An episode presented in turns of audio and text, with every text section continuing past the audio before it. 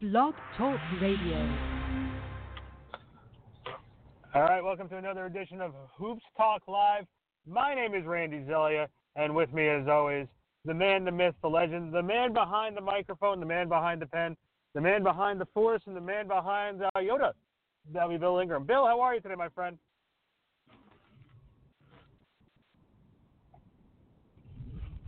No, try Are that again. Randy? Bill, how are you today, my friend? There you are. Doing well. My my introduction gets longer every week. I, I gotta find a way to even make it even cooler. And we're doing it without music this week because I want it to be more gritty. And I didn't know which song you wanted to go with. I was almost gonna do the NFL on Fox theme song, but I just didn't want to go that route. I thought we I thought we were both better than that.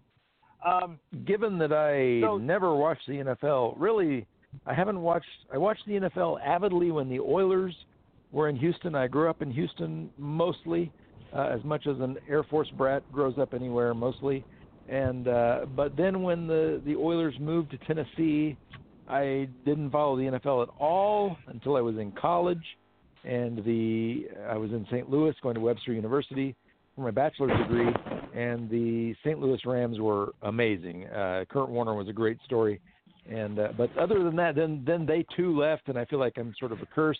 I'm waiting for the Cowboys to leave Dallas, so I just don't follow it at all. and it's and it's funny and it's funny you say that too because us Giant fans up here would love for Dallas to leave, uh, for love the Cowboys to leave Dallas. So that's uh, perfect the way you just said that. So uh, interesting topic today. Before we jump into this week's topic, let's let everybody know where they can find us.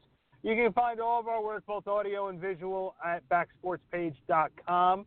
Uh, you can follow Bill at the Rocket Guy on Twitter. You can follow me on Twitter and Instagram at RandyBSP.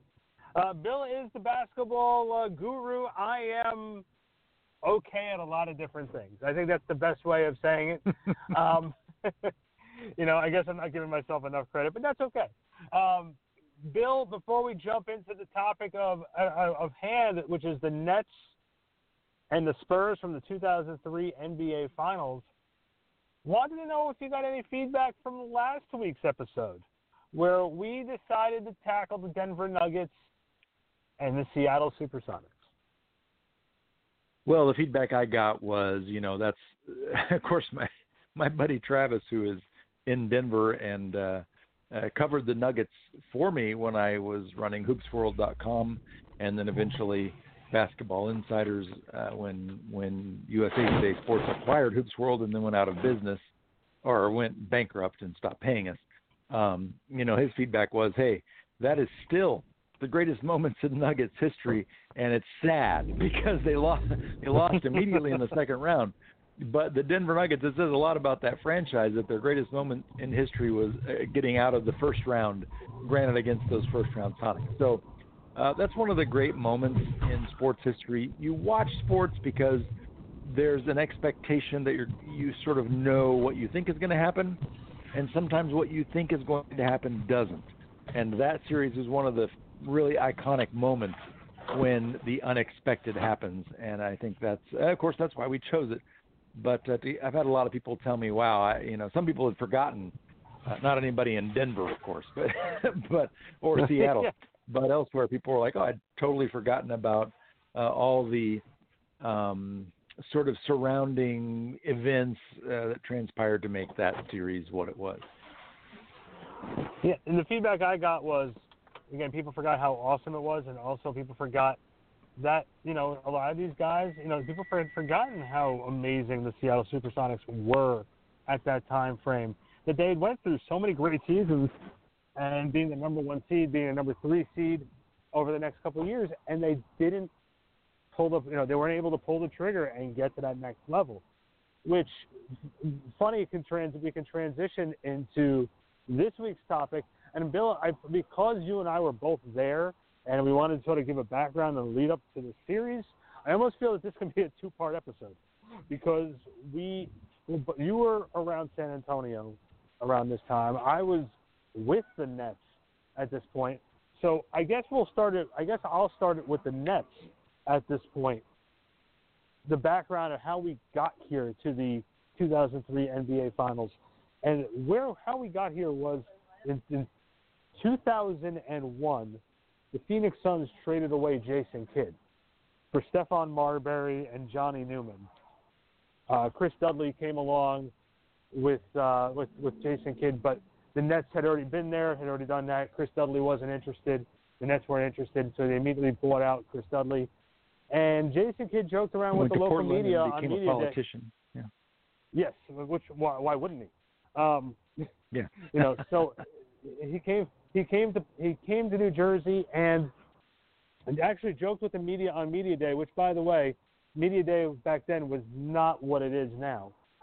And Jason Kidd was joking around with the media saying this hoping to be a 41-41 team.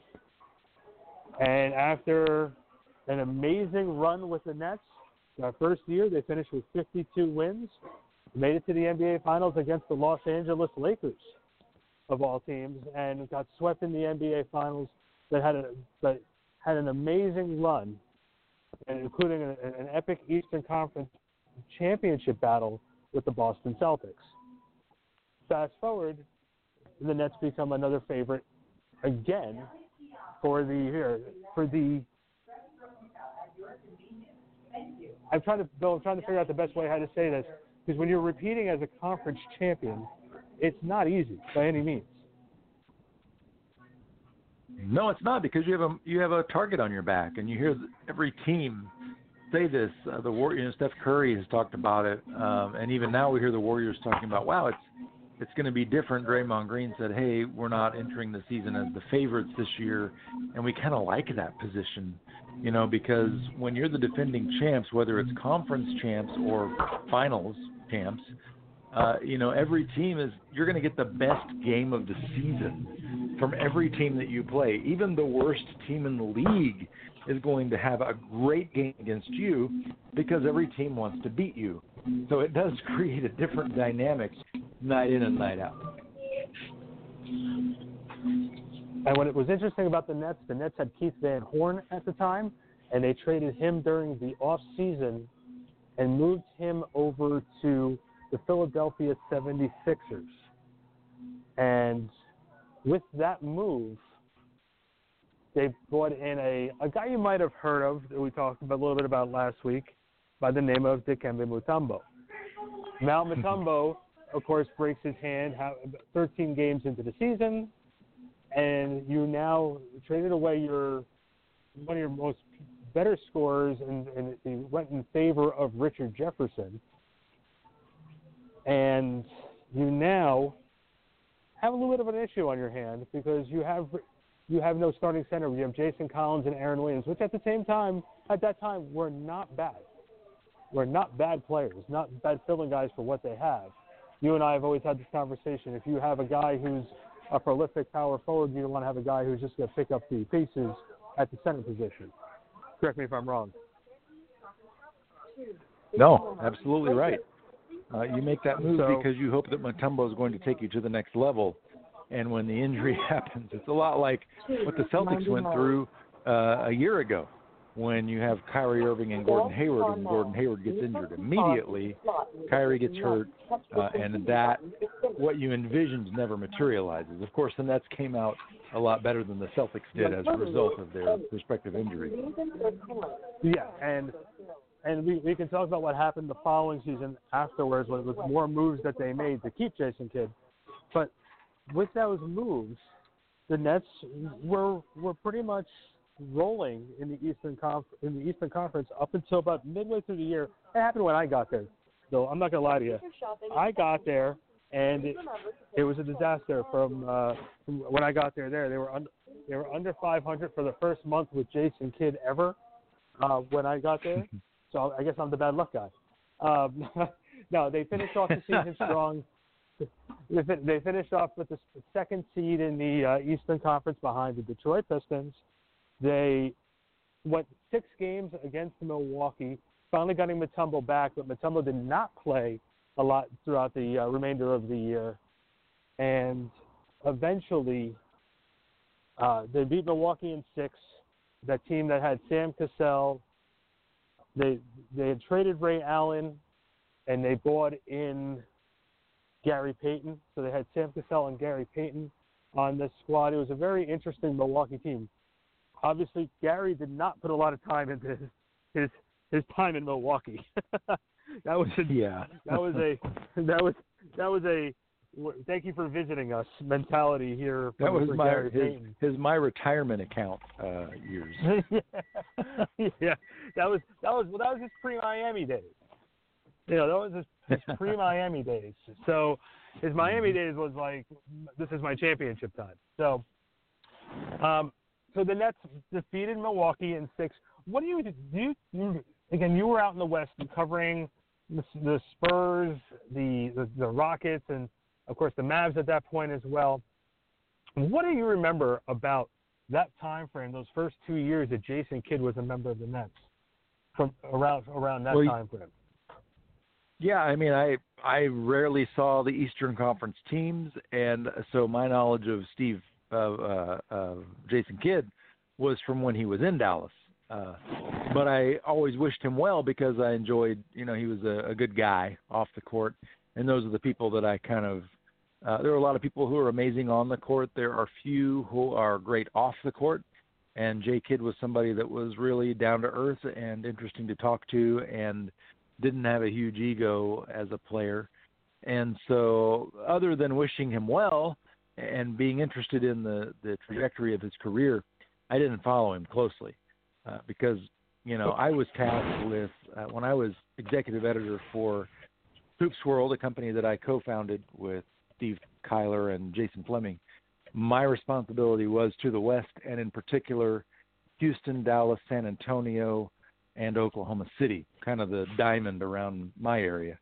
So I wasn't intimately familiar with how his game was going, but certainly when they came down to playing the Spurs, I was intimately familiar with that Spurs team.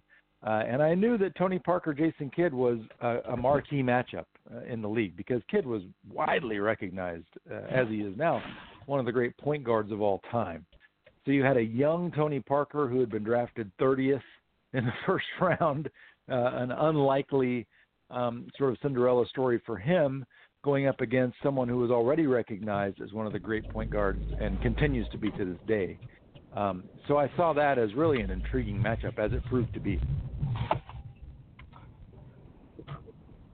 Jason had a MVP type of year, and you and I think discussed this during the Duncan episode during that 2001-2002 year where they played the Lakers in the finals. Obviously, we're not jumping into that playoff series or that playoff run, but Jason was pretty much coming off an MVP-like of year, and Yeah. you know a different type of style lineup. They didn't really have the shooting. They brought Rodney Rogers in to be that guy, and Rodney didn't really pan out during that time with his time with the Nets. Um, No. It just wasn't a good fit, so they needed another shooter. Uh, they had a, a, a couple of uh, couple weeks span where they didn't have Kerry Kittles, who had was suffering from some injuries. They had Lucius Harris coming off the bench, and they eventually, um, you know, made some moves. That was interesting. You know, they, they instead of going out and getting another backup point guard, they bought back Anthony Johnson. They attempted to bring in Chris Childs, which was not a good fit for them. And uh, Chris, Chris Childs didn't get to play one year as Jason Kidd's backup, so they ended up bringing Anthony Johnson uh, back. So I don't think after the I don't know round, if people appreciate. I I don't know if people appreciate how difficult it is uh, when you're a general manager. You know, there are about five percent. Five percent of the players in the league are going to be great, no matter where you put them. The all stars. You know, you can put LeBron James in Orlando. You can put him, you know, like wherever you put him, they're going to be a either a playoff team or darn close to it. Uh, he's going to be amazing no matter where he goes. Kevin Durant, when he's healthy, Brooklyn's going to be a force. Trust me, they're going to be a force. Um, you know, Steph Curry, you could put him anywhere. Be, James Harden, anywhere. Russell Westbrook, anywhere. But most of the league, uh, over the history of the league, most of the league is about fit. And so Chris Childs might be great in New York, but you move him somewhere else, and now he's not because the system isn't the same. The players around him aren't the same. There are very few players who are just going to be amazing wherever you put them. And so the task of And the there's general also- manager is to look at a skill set and go, okay, I think this skill set will fit well with the team I have in place. And those who are wrong don't last very long in the NBA. well, then I can play devil's advocate with that theory. Well, not, or I can play, I can agree with it, and then also play devil's advocate with that theory. The one I'll agree with is you take a guy like Kenyon Martin, who Kenyon Martin ended up making a very hefty contract from the Denver Nuggets and leaving yep. New Jersey. We'll talk about that again more towards the end, but he was a fit player. Whereas Richard Jefferson yeah. had success around the league because he was able to go in and contribute and be a solid uh, contributor around the NBA climate. Is that the best way of saying it in that sense? Yeah, no, absolutely. Yeah. Okay. Richard Jefferson so, contributed in a significant way on multiple different teams with different coaches, different situations. And there are some players like that. Richard Jefferson was never a star, but he was always, in whatever role he was in, he was good at. Exactly. And, and, and I think that's the Robert Horry. I mean, hey, Robert Horry is a classic example of that too. Never the star, but man, was he ever important in every situation he was in. I've come to the conclusion now that Robert Horry will get a mention on every show that we do because I think we've put him up every show that we do. Because he's really one of the few players who's relevant to any discussion. have you noticed it now that I just said it every single week? Robert Horry is mentioned on this show. yeah, yeah. I mean, he's Our totally the you know. doesn't hurt that he was I, a rocket, I, I but think that's, I think it's brilliant. I think it's brilliant that if if we don't bring up Robert Horry every week, I'm I'm going to consider the show a failure. That, that week will be an absolute failure. Um, you know that game the seven what was it the the five layers of Kevin Bacon or something where you can't name an actor who hasn't been in a movie with someone who's been in a movie with Kevin Bacon. And then I did an article one time where I looked at the the NBA version of that game is the Dirk Nowitzki, the three levels of Dirk Nowitzki. You can't name a player who hasn't been on a team with someone who played with Dirk Nowitzki because Dirk played with like every role player ever in the history because the Mavs were terrible at putting a great team around him. So it was always sort of whoever. and so every year like you're always one step away from Dirk Nowitzki. Like every play, like Kobe, and I trexed it through like Kobe, through Shaq, through Hakeem, through like all these guys. Uh, and so that's kind of how uh, Robert Horry was too. Like the critical discussions somewhere in the mix comes Robert Horry out of nowhere. That's hysterical. I, I, I think it's the greatest thing ever, to be honest with you. so so let's let's let's let's let's try and turn this back into what we were talking about. But um, so the Nets played the Bucks in the first round. They beat them in six games. Um, I'll throw a quick side funny story, which I know you'll appreciate. Tim Thomas, who was originally drafted by the Nets back in uh, 1997 was traded to the Philadelphia 76ers for Keith Van Horn. Uh, got to play against the Nets in this first round series. I had the pleasure of playing against Tim Thomas in high school. Um, it's always interesting to see how big he is, and you know, Bill, you you got to see him play. And uh, Tim Thomas was standing next to me, and I was supposed to box him out, and I didn't even bother. And he goes, "Aren't you going to uh, try and box me out?" I said to him, "I'm like, look at you and look at me. Is this really going to be a competition?" always interesting always interesting to say that when you're 17 years old. So, with that being said, um, didn't so he even wind up? I'm, I'm not looking at my stats here, but I I talked to Tim on a number of occasions. Didn't he wind up in Dallas? I, he it did. seems like everybody he wound ended up, up in, in Dallas, Dallas in 2005. Yes. There you go. See, I thought so. everybody winds up in Dallas eventually. I can't wait until we do a franchise episode and we just start talking about the Dallas Mavericks and we look upon how many players actually played for the organization. That will be a brilliant stuff. Yeah. Um, so after the Milwaukee Bucks, the the Nets went against and had a rematch in the playoffs against the Boston Celtics. Now Boston was in the NBA Eastern Conference Finals against the Nets the previous year, made some moves, uh, and did not improve their team enough to compete and uh, sort of try to have the upper edge against the Nets. They ended up getting swept in four games. I remember going into the visiting locker room because I was an intern at this time, and seeing Antoine Walker have his hands on his fa- uh, his head in his hands, and Sharon Miller trying to get a word with him, he just didn't want to talk. And I was trying to wonder at that time, what makes the Celtics even think that they were in the, in the class at the time with the Nets? Because the Nets had a little bit more of a complete team than the Celtics did at that time. And I'm not knocking the Celtics by any means. It's just the way that Danny Ainge had constructed that team at that point in time. You just really what you had two guys that you were trying to build around, and it just wasn't right. Whereas, like, look, let's call a spade a spade. The Nets hit lightning in a bottle with Jason Kidd and having a young player like uh, Kenyon Martin. They drafted well with Richard Jefferson and Jason Collins. They had guys like Kerry Kittles and Keith Van Horn when Jason got there. So they were able to build a foundation off of that, and anything else they added was a bonus. The Celtics had two guys. Um, you, you know, you were around this league covering, and you saw a little bit more of Paul Pierce and Antoine Walker when they were playing together when they were coming down to Texas.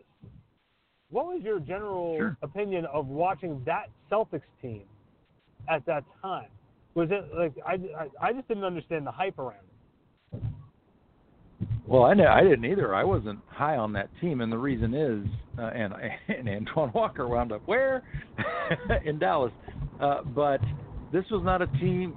You know, I was never a fan of players who didn't play both ends of the floor equally hard, and part of that is growing up in Houston. Uh, you know, watching the Rockets as a dominant defensive team. Of course, Olajuwon still the all-time league leader in shot block in uh, block shots and Vernon Maxwell and Kenny Smith, very good defenders on the perimeter. Horry and you know you had shot blockers, Otis Otis uh, Thorpe. You had great shot blockers. You had great perimeter defenders, and I always appreciated the players who played hard on both ends. And that Celtics team, Paul Pierce was not a great defender, and Antoine Walker wasn't no, sure no, what it meant. He was sort of in the the James Harden school of defense, which was looking at the other end of the floor, going, "Why do you guys keep going down there? We score down here." Uh, and I I just think an elite team, you can't be an elite team, you can't win a championship, you can't get to the finals without understanding the importance of both ends of the floor. And I think that was the flaw of that Celtics team. I think Paul did learn it. Uh, obviously, when he got there, it was with a very good defensive team around him, Kevin Garnett and Ray Allen, in particular Rondo. Uh, but at that time, they were not a very good defensive team. No, not at all. And to me, you know how you and I have always had this conversation about sometimes teams lose games, they don't win. The other team doesn't win them, they lose them. That's right. The Nets dropped a 25 point lead in the fourth quarter during the 2002 Eastern Conference Finals against the Celtics. And the Celtics, obviously, the Celtics came back and won that game, but I always consider the Nets lost that game. The the, um, the Nets just dropped it, and the Nets didn't want to have any opportunity of having the same situation again with the Celtics. They ended up sweeping them, and this was not much of a series. It was very exciting. The fourth game went into double overtime. Celtics were just not a good team. The Nets were definitely the class of the Eastern Conference at this point in time, and this led to the Eastern Conference Finals. Bill, we're almost at the Western Conference, so we can so you can start breaking down the Spurs for us. But we got to the Eastern Conference Finals against the Detroit Pistons. And game one came down to the final seconds where Jason Kidd, of all people, who was not known for his jump shooting, his nickname was Asen Kidd because he had no J. yeah, no J. That's right. yeah, no J. Hits the game-winning shot from the right corner of the court, which gave them a game-one victory, winning the first two in Detroit and sweeping the Detroit Pistons in the Eastern. Jason Kidd sprains his ankle and that doesn't matter since they sweep the Pistons, and the Spurs uh, were playing Dallas. The, the Nets had 12 days off anyway before the finals even began. I'm, I'm exaggerating the number, but they had a, a long period off. Uh, were, at that point in time, were you surprised the Nets beat the Pistons in the Eastern Conference Finals? No, because again, I, I thought you have you have the one of the elite point guards in the league, and it's it's a it's at a time where point guards are just starting to become the ones who determine uh, the outcome of championships and everything as the league is now. Um, and so I really thought Jason Kidd, you know, I have a, one of my all-time favorite uh, quotes from Dirk Nowitzki, and I have many favorite quotes. That my career basically spanned his. I was in the Mavericks locker room for the majority of his career, starting when he became a Dallas and, and he talked about Jason Kidd, and he said, when you're playing with Jason Kidd, you have to be aware of the floor around you, because he is. And if you're open and you don't know it, you'll with a pass because he knows you're open and you don't. And I I think that aspect of Kidd's game, they had the right mix of players around him, and they just seemed like the team. Granted, I had the Spurs uh, at the time, and if you could go back into Hoops World archives, I'm not saying this because they won, but I thought, man, that team is really the one of the elite teams in the league. And if it wasn't for the Spurs, they'd be a they'd have a rafter, they'd have a banner in the rafter. Well, let's talk about it. You know, talk to me about the San Antonio Spurs. Another uh, another season where they high seeded in the playoffs. Was the feeling around the San Antonio Spurs at that time was this team's just going to make another playoff run, maybe first, second round, and then on the next year? No, that was not the feeling around the Spurs at all. in fact, that's the opposite. The Spurs at this time in their franchise development fully expected a championship, and they fielded a team that reflected that. Um, you had David Robinson, granted at the end of his career, but still tremendously a factor uh, in the paint at, from the elbow down. You know, he could hit the mid range. He could he could back you down and score in a traditional big man kind of way. He was a force defense. I mean, incredible a force. If it wasn't for Olajuwon, David Robinson would have been the best center of his era.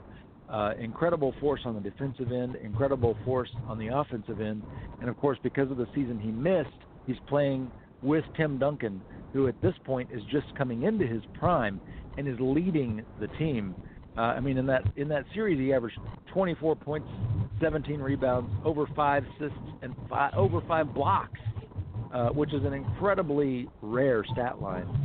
Duncan was completely dominant, uh, and then you had Tony Parker coming into his own as a floor leader and proving that he could score from some different places, maybe even out to three, thanks to Chip Engelland. And you had the other element that a championship needs. You have to have some people with a chip on their shoulder you have to have some players on your team who are just dirty and nasty, whatever it takes, who are from the hood, who are bringing that onto the court, who are, you know, and Stephen Jackson, who I loved I, throughout his career. I loved Stephen Jackson, one of the great people that I talked to all over the place and would even travel to see because he was just uh, a fantastic person. Uh, and then you had uh, one of the great defenders in the league, Bruce Bowen. But then you also have to have specialists uh, to get to the finals. And this Spurs team had that too. You had Steve Kerr, who was nothing but a come in and, and drop some threes. Danny Ferry, his sole job. Even Steve Smith was on this team, didn't play a big role. Kevin Willis, towards the end of his career, they had size. Malik Rose, an incredible force off the bench who could play center or power forward, though he was a little undersized, but he was so tough and so strong. He could do both. Uh, you had tremendous defenders. You had tremendous shooters, of course, Manu Ginobili, like Tony Parker, coming into his own early in his career. You had guys who would be tough and you couldn't score on. You had guys who would light you up from outside, create space for Robinson and Duncan in the paint. And you had mentally tough players who would not, you know, if the game was on the line, they didn't shirk. They didn't blink. They were just ready. The game's on the line. Give me the ball. They had multiple guys who were in that situation. And that's the thing about this Spurs team. And I say this, I was never a Spurs fan. I don't say this as a fan. This was the beginning of the era where the San Antonio Spurs kind of won me over, not really as a fan, but as someone who just appreciated them as a team.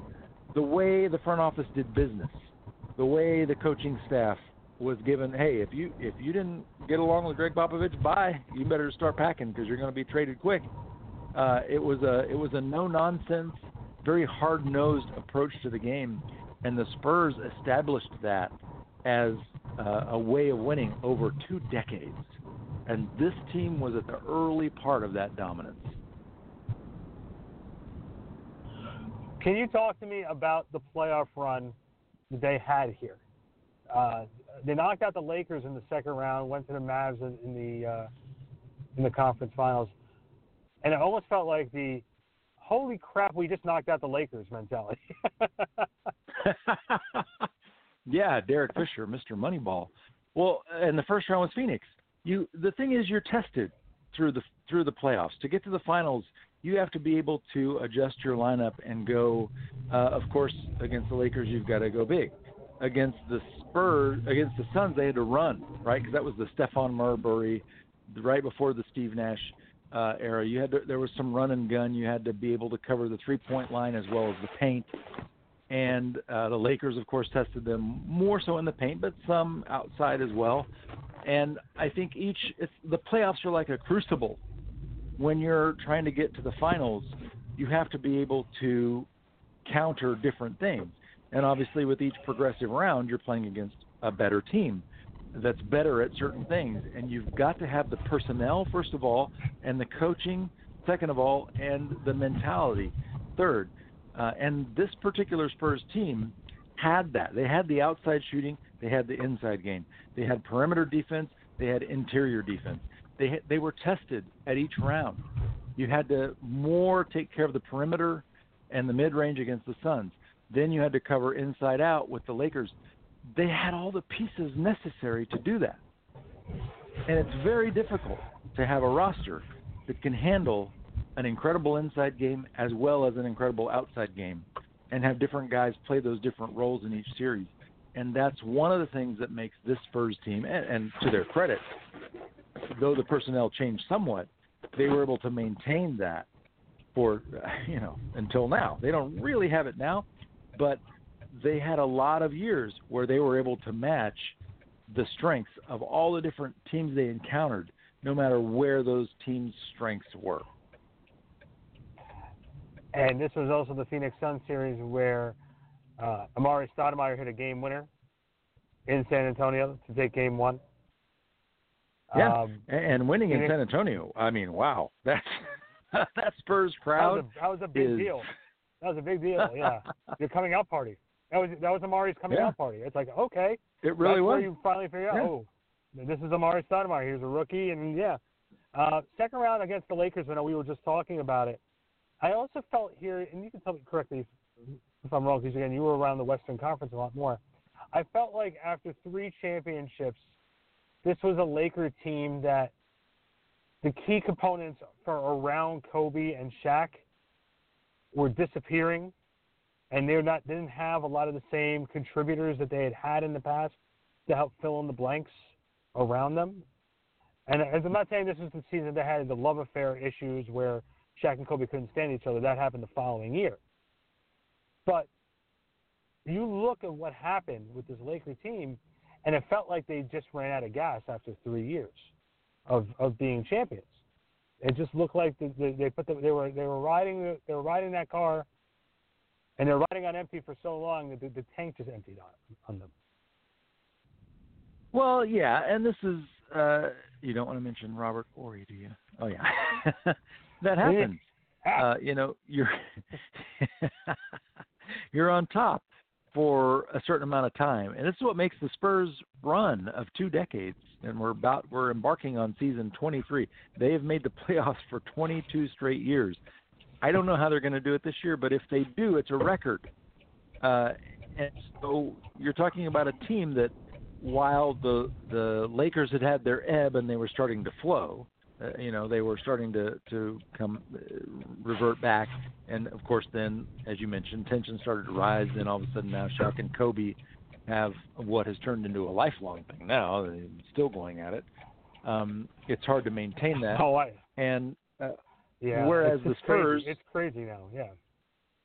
Yeah, their their relationship is is you know it's nuts. It's the weirdest uh, though, thing. if I it had really to choose, is the weirdest thing. It is. If I had to choose one over the other, I would take Kobe because he was just incredible. You know, much as Shaq was great. Uh, but so oh, you yeah, have a Lakers team. Argument. yeah, that's that's a whole that's two shows, Shaq versus Kobe. But uh, you know, that's although I will say one of my all-time favorite Shaq moments was when Barkley said that uh, Dwyane Wade had to carry Shaq to the finals and Shaq holds up his finals MVP ring and like, hold my beer, asshole, you know? Because I've never cared for Barkley. He he speaks before he thinks, you know. but uh, you know that that's a Lakers team that was that was getting on the downhill slope of their peak, and uh, you had a Spurs team that was ready for them. You know, I, I think fans may have said, "Wow, we beat the we beat the Lakers," but I don't. The Spurs certainly didn't go into the series that way, and that's a credit to Phil to uh, to Gregg Popovich, because Gregg Popovich had them believing that you're the you're the favorite. Go out there and beat them. You've got this team, and I think Bruce Bowen had a lot to do with that. Uh, the only player who has ever defended Kobe Bryant as well as Bruce Bowen is Shane Battier. If you don't believe me, go to YouTube and look up Shane Battier guarding Kobe Bryant. Uh, you know, it's remarkable the way that Shane was always on him. But Bruce Bowen was there, uh, making life hard for Kobe. And then you had Duncan and, and Robinson making life hard for Shaq and daring someone else to beat them. And while Horry is a perennial uh, favorite to be in that situation, the Spurs just had too darn many people that were good at too darn many things. Talk to me about the Western Conference Finals against Dallas that year. Yeah, the Battle of Texas. Do you think that that Western Conference Final had the appeal that the league was looking for? I don't know about that. I think the Houston, San, for whatever reason, Houston always had more, has always had more appeal than Dallas. Uh, and so the many years, and I stand here looking at a T-shirt quilt that my mom made me that has all, I gave her a, all my Rockets. Well, not all. I still have a bunch more, but a lot of my Rockets playoffs and finals shirts, and some of them are that that uh, Texas shootout where it was uh, the Rockets and Spurs had so many great battles. But being in Dallas, that was that was great for me. Dirk Nowitzki versus Tim Duncan. You know, these are iconic guys. As we look now, a number of years, what, 15 years later, uh, those are two of the greatest power forwards of all time. But at the time, they're both entering into their primes, and you got to watch a premier matchup between Dirk and Duncan. And it was the it was not going to be those two that determined the outcome of the series. It was going to be the supporting cast, and obviously San Antonio had the better supporting cast. But just to watch, to be courtside, uh, and be able to watch those two go to battle, you know, I, no matter I, I didn't want to really root for one team or the other. The only reason I really preferred Dallas was I could be home in the finals instead of being in San Antonio during the finals. Um, but my sister lives down there. I, if I was in San Antonio, I was staying with my sister. It was great. So, but but just to watch that battle was uh, something else. It was so intense. The the atmosphere in the buildings, both buildings. Uh, it's always that way in San Antonio. Dallas, it's hit or miss. But when the Mavericks were playing that well, uh, the the atmosphere in American Airlines Center was incredible, and just to be there and be a part of it, it was. I mean, honestly, it was a privilege. Regardless of who won, it was a privilege to be able to sit from that vantage point and watch two of the all-time NBA great players go head to head. It was just a phenomenal experience. Obviously, the Spurs took down the Mavs, which I think this might have been the series where Steve Nash pretty much said, "Yeah, um, we're going to be making some changes at the end of my contract." Yeah, well, it was tough. Um, you know, Steve Nash. Although I'll say this, having been, you know, intimately familiar with both players, and and courtside and and involved and and knowing better than some both players throughout their careers. If Steve Nash had not left Dallas, neither he nor Dirk become the players that they became. It, it just doesn't happen because Nash and Nowitzki together were having a little too much fun off the court to be as focused and as and I'm just saying that in the nicest way possible because I love both those guys. I, I wouldn't I wouldn't denigrate either of them for any reason, but the situation when and I remember standing in the Mavericks locker room when we learned that Steve had chosen Phoenix. Sort of the air left the locker room. I was standing in the middle of the Mavericks locker room when we learned that, and it was like, what? Uh, everyone was just speechless But Steve and Dirk separately both evolved into MVP players. They took responsibility for their team in a way that they didn't do together because they were such good friends and both so talented. They were a little too busy deferring to each other uh, as opposed to saying, okay, this is my team and I'm going to determine the outcome of this game. And we saw both of them. Of course, Nash with all his MVPs, Dirk eventually two trips to the finals, an MVP, a finals MVP. Both of those players took that responsibility separately that they didn't do together, and I don't know if they would have. So, as much as the separation was just horrifying in the moment, it turned out to be amazing for both of those guys uh, separate. Well, let's talk about it. It's the NBA Finals. The San Antonio Spurs hosting the New Jersey Nets. The Nets had been had a 10-day layoff. I looked it up before. Yeah. It was a 10-day layoff from when they won the Eastern Conference Championship by sweeping the Spurs, and they went down to San Antonio and actually came out of the bat like a more rested team, obviously, than San Antonio did. But San Antonio ended up taking away Game One, and they ended up taking away Game Two in San Antonio. And the Nets came back and bounced back to win, to win Game Three. Did you travel to New Jersey for the uh, for for the nope. three home games in the Meadowlands? No, we had somebody that covered all the East Coast games. We had re- sort of regional guys, so and girls. So I don't remember who was responsible for New Jersey at that point. Might have been, might have been Tommy Beer. Uh, that's been a year or two ago, but, but I was so no, I I sat and watched uh, Duncan just you know his game one performance, 32 points, 20 rebounds, just as dominant as any player has ever been in the in the playoffs. You know, game one uh, where the Spurs scored an uncharacteristic 101 points. No, I I was not in the in New Jersey, but I did stay in San Antonio for the for the duration of that series to see the eventual champions win my your takeaways from on different guys. Well, let's talk about you know game one and game two in San Antonio. Did New Jersey just look totally overmatched? Did you feel? Well, they did, and it's it's tough. As I said before, San Antonio is that's the that building is just insane. As much as uh, Texas A&M has a has a reputation for their crowd being uh, the 12th man on the court or on the field, the Spurs arena is absolutely, you know, it's a factor. Trying to win in San Antonio is very, very, very tough.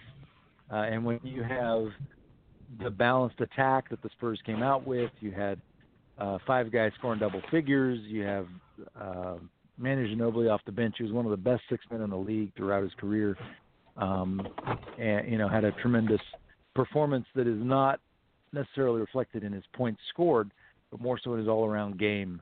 Um, just guys that were, you know, phenomenal and feeding off of that energy. It's all about defense. And hey, Gregg Popovich talked about, you know, offense comes and goes, but defense is effort. And you can win a game based on your. You should plan to win based on your defense. If your offense happens to be firing on all thrusters and you score a bunch of points, great. But you're going to win based on your defense. And that's what we saw in game one. The Spurs uh, held San Antonio or held New Jersey to 89 points. They scored 101, uh, and that was you know 37% shooting from the Nets. Really, everything San Antonio wanted to do, they did.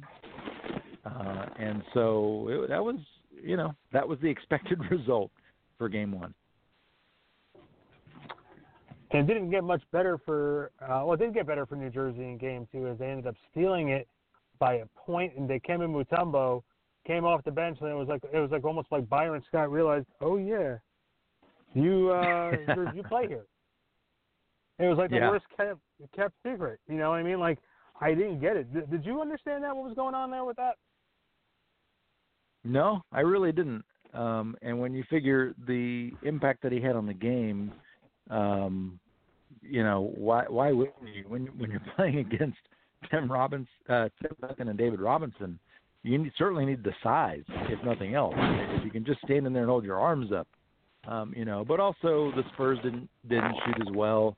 they didn't defend as well as they did in game one. I I think there's a tendency to let up when you've had uh, I say easy. No win in the NBA is easy, but they won by double figures the first game. Yeah. There's a there can be a tendency to let up, and that's what we saw in game two. The Spurs just simply didn't quite by two points didn't bring the bring the level of Yeah. intensity, but they didn't waste any time getting the home court advantage right back the next game.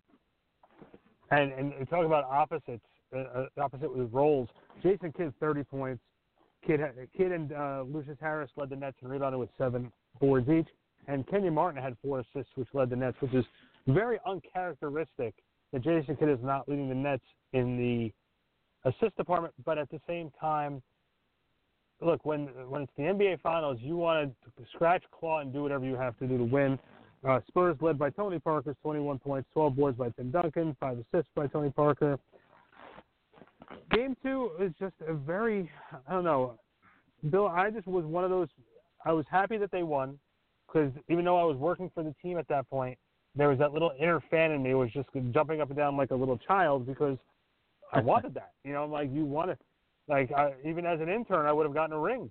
People would have said, "What did you do for your college internship?" I would be like, "Yeah, I won a championship."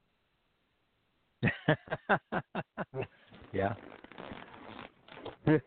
So let's let's move into game three. I was in the arena, twenty thousand forty nine fans in the building.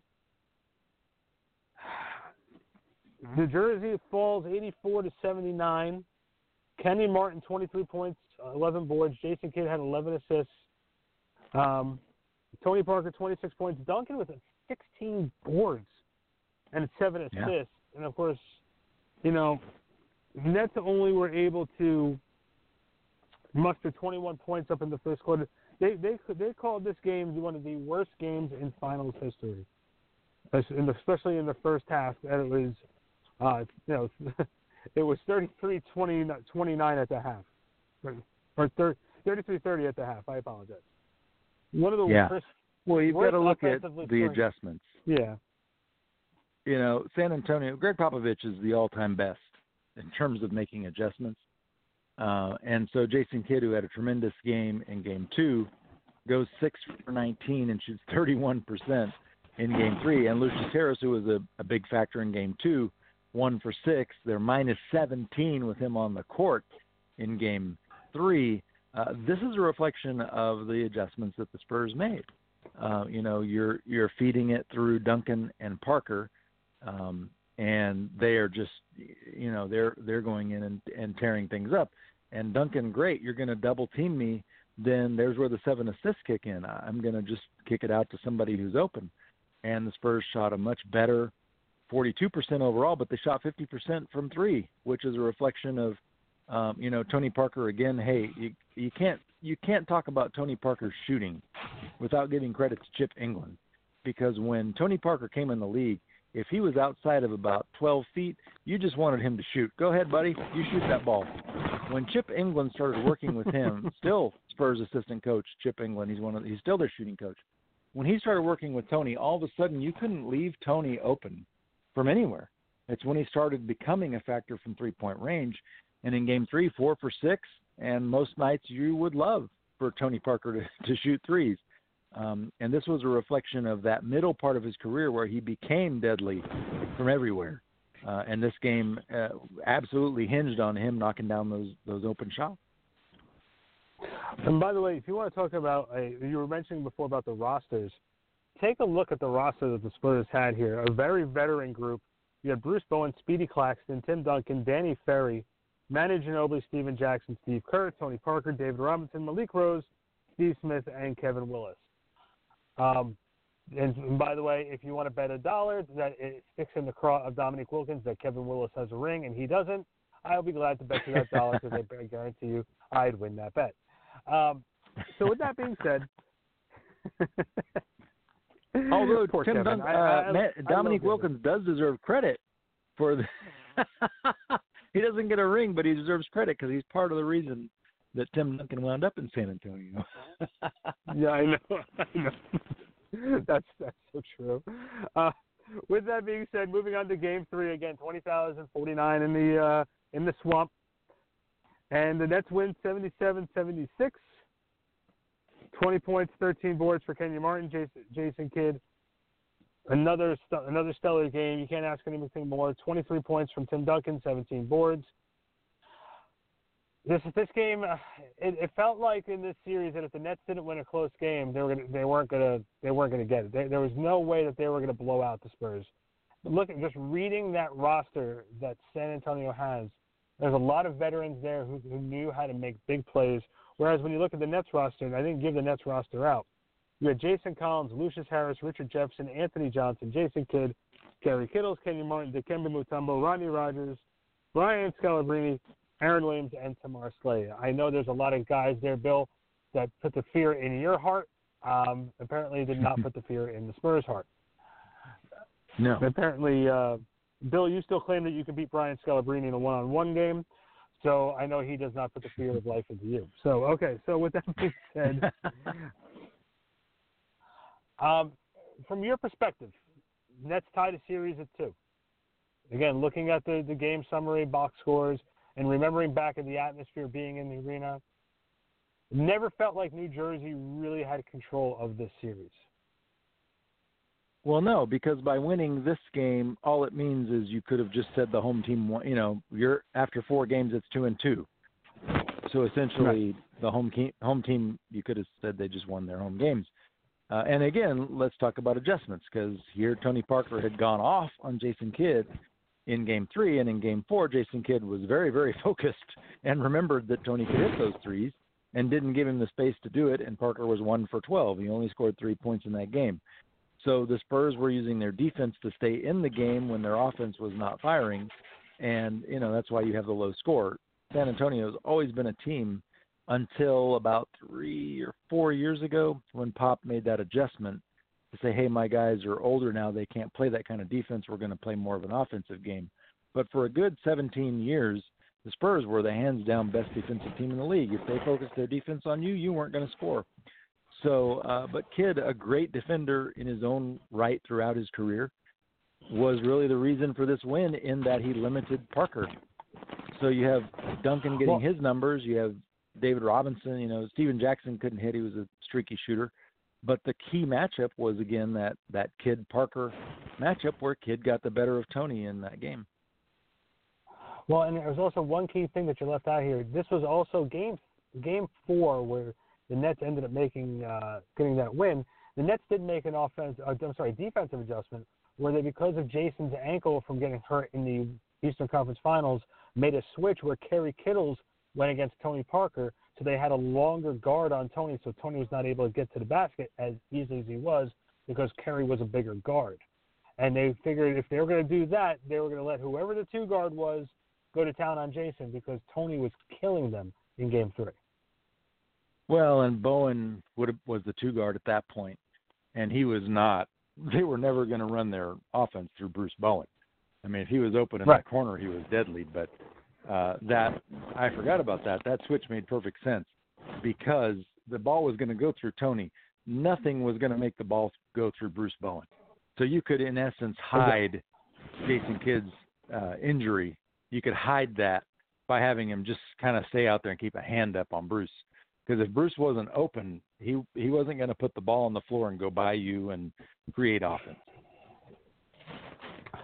And that brings us over to Game Five, where it was a point guard other than Tony Parker hitting big shots.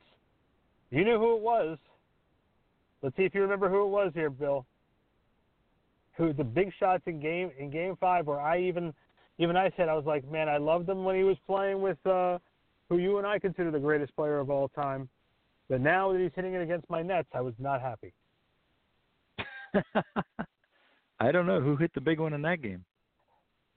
That was Steve Kerr hit out, came off the bench and was hitting big shots in game in game five, which led to the downfall and a ten point win, 93-83 over New Jersey. Tim Duncan, 29 points, 17 boards, and he also had four assists to go with it. Jason Kidd, led the way with 29.7 assists. Kenyon Martin played with a flu that game. And the Nets also went old school, went back to their early, you know, late 70s, early 80s uniforms with the stars down the side. I, not that anyone cares about that aspect, but I thought it was cool. Um, Bill, this was a little bit more of a dominant performance by the Spurs. Uh, it, it looks like the talent sort of took over on this one. What was your what was your basic feedback about Game Five? Obviously, it's it's the game changer because you're one win away from the championship. Well, it is, and you had a great performance from your starting rotation, but also the second unit came up big with with both uh, Manu, of course, was brilliant, and Malik Rose uh, made an impact off the bench. Kerr, you mentioned a couple shots, but uh, you know I def- I remember Steve Kerr, one of the games in Dallas in the previous, he was just unconscious. It was one of those. You remember when Jordan hit the three against Portland and just kind of shrugged and was like, I don't know, just everything's going in.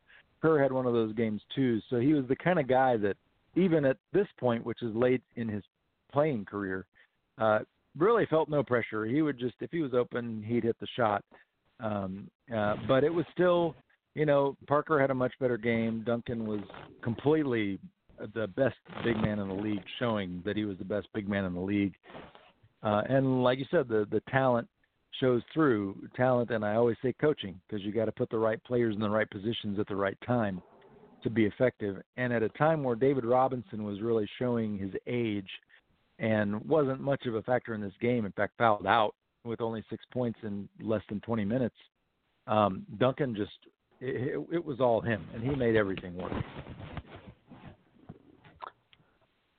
Back to San Antonio, where the Nets actually had control of this game. Um, this is where, as the Nets fan in me, I wanted to go over to Byron Scott's office when they got back to New Jersey after losing this game. I wanted to strangle him for his bonehead decision making. Nets fall 88-77, led by Jason Kidd, 21 points, seven board, uh, sorry, seven assists. Kenny Martin had 10 boards. Tim Duncan, of course, the Finals MVP, 21 points, 20 boards, 10 assists, triple double in the finals. Look, I'm all for when you're playing in a 12 year old, 13 year old rec league, you want to make sure everybody plays. But when the Nets are up nine and midway through the third quarter, let's not all of a sudden take the guys who got you that lead and take them out of the game and put Lucious Harris and Rodney Rogers in. I'm sorry, yeah. I, I have to be critical for, for Byron because Rodney, who had only uh, Lucious, who only played five minutes up to that point, was 0 4, 0 for 4 from the field. I believe it was 0 for 4 from the field. And Rodney, who hadn't even stepped on the court yet, it was bad decision yeah, making and then by you Byron give up. Scott. Then you wind up letting the momentum swing. You give up 31 points in the fourth quarter and only score 14 yourself. Uh, yeah, if you're gonna you if you want to play chess, don't play it against Gregg Popovich because Gregg Popovich is going to see every mistake that you make and take full advantage of it. And you didn't see uh, Kevin Willis and Danny Ferry playing 20 minutes in that game. he put the pedal to the metal. No, kept the guys no, on the court crazy. who had gotten them there, and they just took full advantage of that.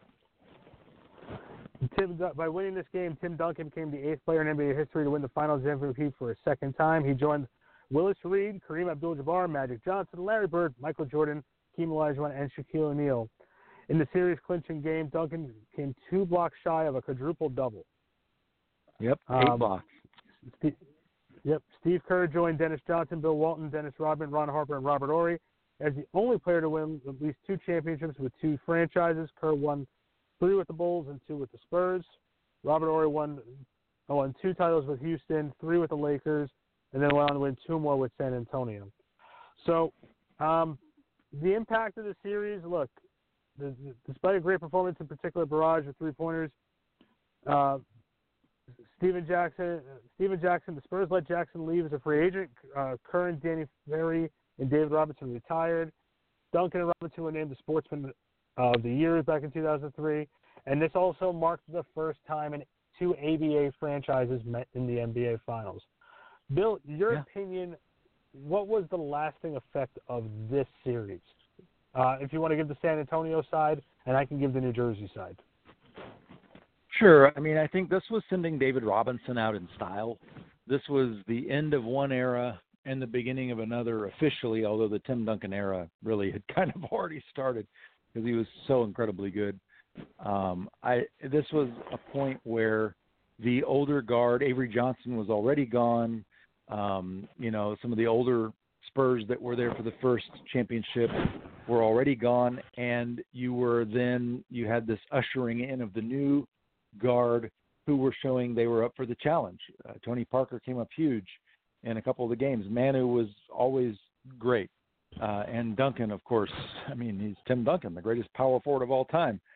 So this was the point where that team became the team, um, as opposed to David Robinson being a significant part of that. This was the point where they said, "Okay, David, we're we're going out on top, and we're okay. You can go ahead and retire, and we're good."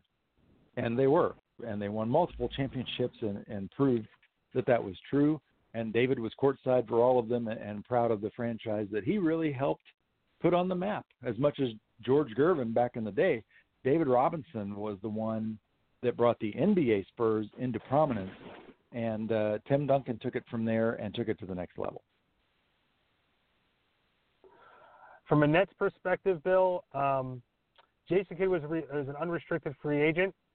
Where was he going to go was the big question, and the Nets, uh, the Nets had to worry because Jason was flirting with San Antonio.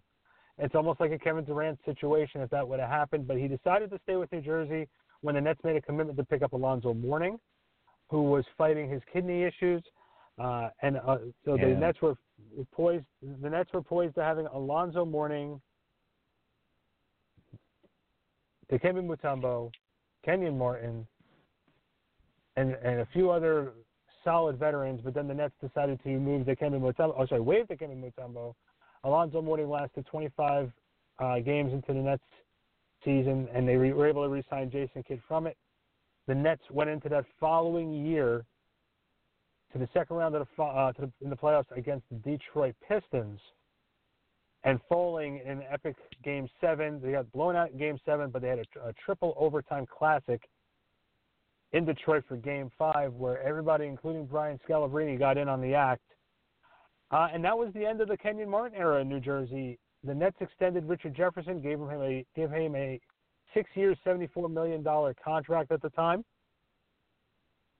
Jason stuck around but had knee surgery and missed the first month of the following year. And the Nets did not want to give Kenyon Martin 80, 86 million or sorry, ninety two million dollars, and he signed a five year.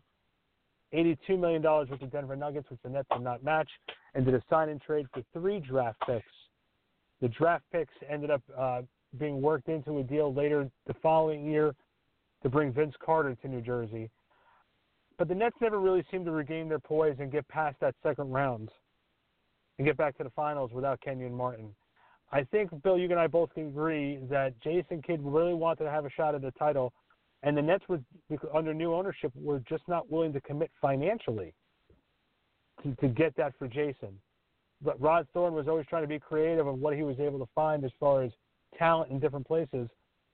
But for Jason, it just never really panned out in New Jersey, which is a shame because that was his team. When he went back to Dallas to play with Dirk, he was playing as a secondary role to Dirk. And it's a shame that Jason was never able to lead his guys to a championship.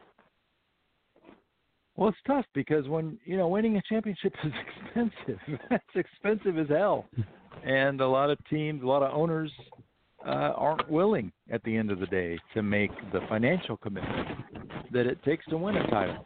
And we've seen that time and time again. Hey, imagine how good the Oklahoma City Thunder would be right now if Thunder ownership was okay with three max deals. Uh, and you have Kevin Durant, Russell Westbrook, and James Harden. I mean, how how tough is it to beat that team? But that didn't trans that didn't uh, transpire because they didn't want to give Harden a max contract, so they wound up, of course, dealing him to Houston. Uh, and then that team just never, you know, then uh, that that team is now none of those guys are there anymore. so, and that's one example. There are many where ownership not being, not having the stomach for the price tag, didn't get the team back uh, to where it could have been, and, and that's a, it's a very hard decision to make. I mean, you talk about the luxury tax. There are teams paying the luxury tax that don't get to the finals and and it's a lot of money to spend. And I mean hell if the, if the Clippers don't make it to the finals this year wow. I mean their owner is extremely rich but that's a heck of a lot of money to spend to not win the championship. And many owners yeah. just aren't willing to do that All right, Bill. So we we we conquered another one. This is a good one. This is this is five five or six shows in. You haven't killed me yet. This is a good sign. And um,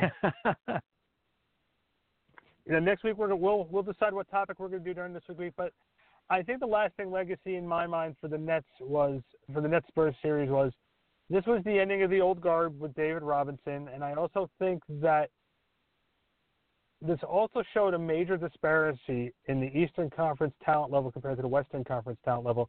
As we were just discussing, the Nets' two victories were by a, a combined four points over San Antonio. Yeah. Whereas the Spurs had a couple of games when they were double-digit winners. So I think that was the one major takeaway that I was able to take away is the talent level in the East compared to the West was very telling. Yeah, really was. Still is to this day. Yeah. Still is. You can follow Bill on Twitter at the Rocket Guy. Follow me on Instagram and Twitter at RandyBSP, and of course, Bill, you're all over backsportspage.com. Hey, we're you know we're starting to get some traction, and these guys that we're working with are really coming along. Well, I'm proud of our young guys. I, I kind of like uh, the Spurs developing young talent. I like uh, where I myself prefer doing the radio and that kind of stuff, podcasting. Uh, I've done a lot of writing, and we've got some people who are hungry and are coming to me and saying, "Hey, I've got an event with the Bulls, or I've got an event with the Clippers, or I've got an event with the Celtics," and we're developing them, helping them uh, understand what it means, what's a good story, and what to do with it once you've got it. And I'm really proud of the effort that our that our guys are showing, and I, and I look forward to continuing to develop them. And, and I think those of you who are listening and are, and are reading will appreciate uh, the marked improvement that you'll see in them. And of course, I got to give a shout out to Tracy Graven, one of my all-time favorite coworkers in multiple different projects, and he's fabulous running our digital side and doing the uh, the um, social media promotion type stuff and working with our guys too. So there's going to be some exciting things happening at backsportspage.com this season, and uh, you'll want to tune in and, and log in and, and, check out what we're doing. Bill, we'll do this again in uh, we'll do this again in seven days. How's that? Always a pleasure, my friend. You got it. We'll see you then. Thanks everyone for uh, tuning in. Always appreciate it. Hoops Talk Live. We'll see you guys next week.